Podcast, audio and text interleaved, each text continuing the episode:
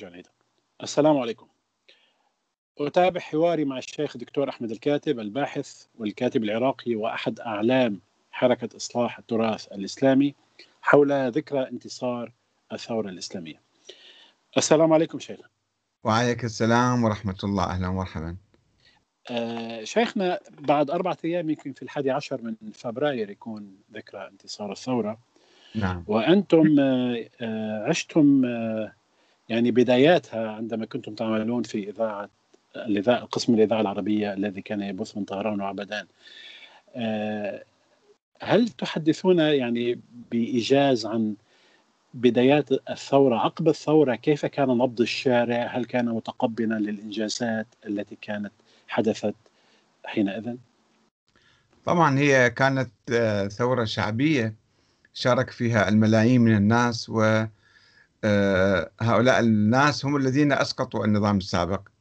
لم تقم الثورة بعمل عسكري. صحيح كانت هناك بعض العمليات المنفردة لبعض المنظمات العسكرية ولكن عموما آه، يعني بقوة الجماهير ولأول مرة تقريبا في عالمنا العربي يعني والإسلامي آه، أن تقوم الجماهير بإسقاط اعتى نظام عسكري مدجج بالسلاح بشكل سلمي بشكل سلمي أيضا نعم. نعم يعني النظام حاول أن يضرب الناس بالسلاح وقتل كثير من الناس أقام مجازر نظام الشاهنشاهي ولكن آه الإمام الخميني رحمة الله عليه يعني آه التزم بالسلم و آه، حافظ ودعا الناس إلى المحافظة على الهدوء وعلى السلم ومجابهة البنادق بقبضات اليد فقط. نعم. وهذا نعم. شيء يعني ليس له يكاد يكون ليس له مثيل نعم في تاريخ الثورات نعم. لأن الآن عندما تذكر الثورات يعني آخر 500 سنة نذكر الثورة البلشفية مثلا في روسيا والثورة الفرنسية والثورة نعم. الإيرانية يمكن أهم ثلاث ثورات ولكن نعم. تميزت الثورة الإيرانية أو الإسلامية في إيران أنها كانت سلمية 100% صحيح. يعني بالثورة نعم. بالثورة البلشفية والثورة الفرنسية حصل حصل فظاعات بعد انتصار نعم. تلكم الثورتين نعم. طيب آه، ما هي الشرارة برأيكم هلا بعض المؤرخين يذهبون إلى أن مقتل السيد مصطفى كان هو الشرارة هل هل هو فعلا كان شرارة انطلاق الثورة؟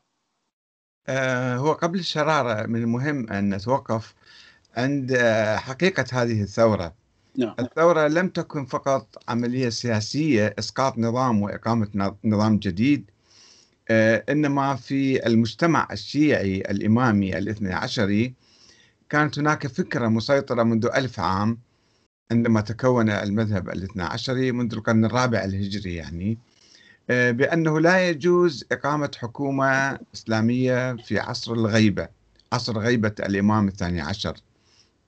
وكل ما يتعلق بالدولة كان معطل ومجمد حتى صلاة الجمعة كانت مجمدة. وكانوا يقولون آه، يعني لا يجوز الخروج. وهناك حديث مشهور آه، كل راية ترفع قبل راية المهدي فهي راية ضلالة وصاحبها طاغوت يعبد من دون الله. إلى قبل حوالي 50 60 سنة في العراق مثلا آه، في إيران كانت هناك منظمة تسمى الحجتية نسبة إلى الحجة بن الحسن التي يعني تدعو إلى انتظار الإمام فقط. وعدم القيام بأي آه، مبادرة سياسية أو معارضة لنظام الشاه القائم.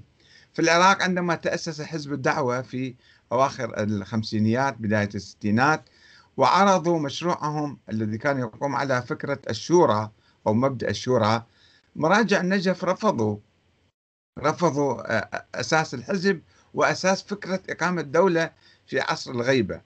والسيد مهدي الحكيم ابن سيد محسن الحكيم يروي في مذكراته عن آه، شيخ كان هو الشيخ آه، حسين الحلي. معروف هذا كان آه، مدير مكتب السيد الحكيم للإفتاء. وكان هذا أعلم من الخوئي يعني رجل كبير وعالم. ينقل عنا لما سيد مهدي حكيم كان هو من مؤسسي حزب الدعوة فعرضوا عليه البرنامج والفكرة فكرة إقامة حزب وإقامة دولة. فقال له لماذا أنتم يعني آه، تربكون الإمام المهدي دعوه يعرف طريقه ويعرف الوقت الذي يخرج فيه. أنتم لا يجوز لكم أن آه، يعني تقوموا من أنفسكم بأي مبادرة سياسية. هذا الفكر كان مسيطر على الشيعة. والثورة بدأت في الحقيقة عندما طرح الإمام الخميني سنة 69 في آه، دروسه في النجف عندما كان آه، منفيا في النجف. وقال أنه لا نحن يجب أن نقيم هذه الدولة إلى متى ننتظر الإمام المهدي؟ ربما بعد آلاف السنين لا, لا يخرج. فعلينا أن نقوم بتشكيل حكومة. لا يشترط فيها الإمام يعني الحاكم أن يكون معصوما منصوصا عليه من الله آه، من السلالة العلوية العلوية الحسينية بإمكان الفقيه يشكل هذه الحكومة. فأطلق نظرية ولاية الفقيه. هل كانت هذه سابقة في الفقه الشيعي؟ أم أن يعني في بعض الناس يكون أصل لها النائيني قبله أو غيره أم أن برأيكم الإمام الخميني هو من يعني هو من أصل لهذا لا هي النظرية بدأت منذ 200 عام قبل. الشيخ أحمد النراقي هو الذي كتب فيها آه، بحثا مختصرا في كتاب عوائد الأيام نعم. آه، أنه الفقيه يستطيع أن يقوم له ولاية أن أن يحكم أو كذا. ولكن علماء الشيعة الكبار كالشيخ الأنصاري والسيد الخوئي مثلا وبقية قالوا لا العالم أو الفقيه له بعض الصلاحيات الاجتماعية والحسبية والحسبية ولكن لا يحق له أن ليست له ولاية على الناس. في الحقيقة نعم. حتى الإمام الخميني آه، بعد الثورة هو طرح هذه الفكرة ولكن الجماهير الإيرانية آه، طرحت فكرة أخرى هي الجمهورية الإسلامية. يعني بنت آه، فكرها على أساس الدستور والجمهورية والإمام الخميني أيضا تنازل عن فكرته الأولى وقبل بالدستور عفوا فكرته الأولى كانت الدولة الدولة ولاية الفقيه الحكومة الإسلامية بالفقيه نعم. يشكلوها نعم. فلما لما شكلوا المجلس التأسيسي للدستور الإيراني طرحوا فكرة الجمهورية والإمام ينتخب من الناس وليس معينا من قبل الله أو من نائبا عن الإمام المهدي مثلا كما كان معروف سابقا عند الشيعة أن كل مرجع كل فقيه هو نائب عام عن الإمام المهدي.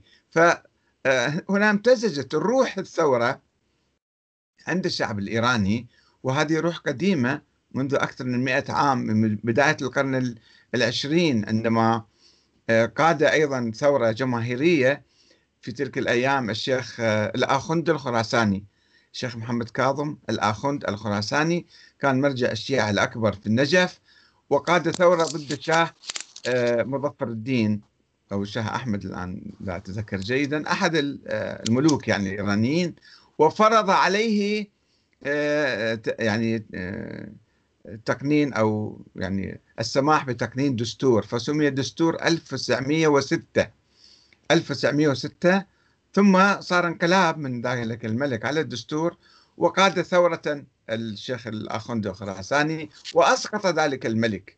وهو ذهب لكي يسقطه في الطريق سم وقتل في الطريق فانتصرت الثورة ولم آه، يأتي الشيخ الأخوند الخراساني لكي يقودها يعني. هل تم استيراد عناصر من دستور كما يقال دستور آه، الجمهورية الخامسة في فرنسا. نعم. وتم تم دمجها في هيكل إسلامي ثيوقراطي. يعني هيك نشأ الدستور كما يقال. نعم. نعم لأن الدستور في الحقيقة هو شيء جديد على العالم الإسلامي. آه، الدستور والنظام الديمقراطي أساسا. الفصل بين السلطات مثلا أو تحديد مدة آه، كل مسؤولية وكل مسؤول خمس سنوات أربع سنوات. هذه فصل السلطات نعم. أي هاي تجربة غربية تجربة عقلية غربية.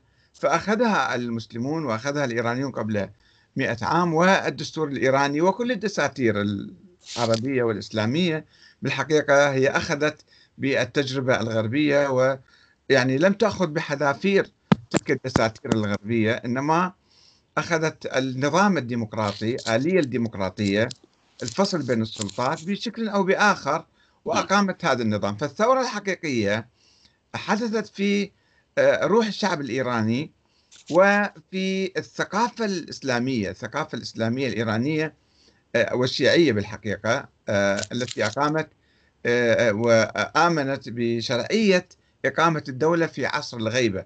وكانت هذه الثورة الثقافية ثورة على الفكر الإمامي الاثني عشري الذي كان يحرم إقامة الدولة في عصر الغيبة. يعني بس ليس كل الفكر الشيعي يحرم إقامة الدولة. كان في هناك دول شيعية الفاطمية وغيرها. هل هذا صحيح؟ لا الفاطمية حركة أخرى مذهب آخر. الفاطميين يعني. كانوا يتبعون الإسماعيليين. ولكنهم شيعة.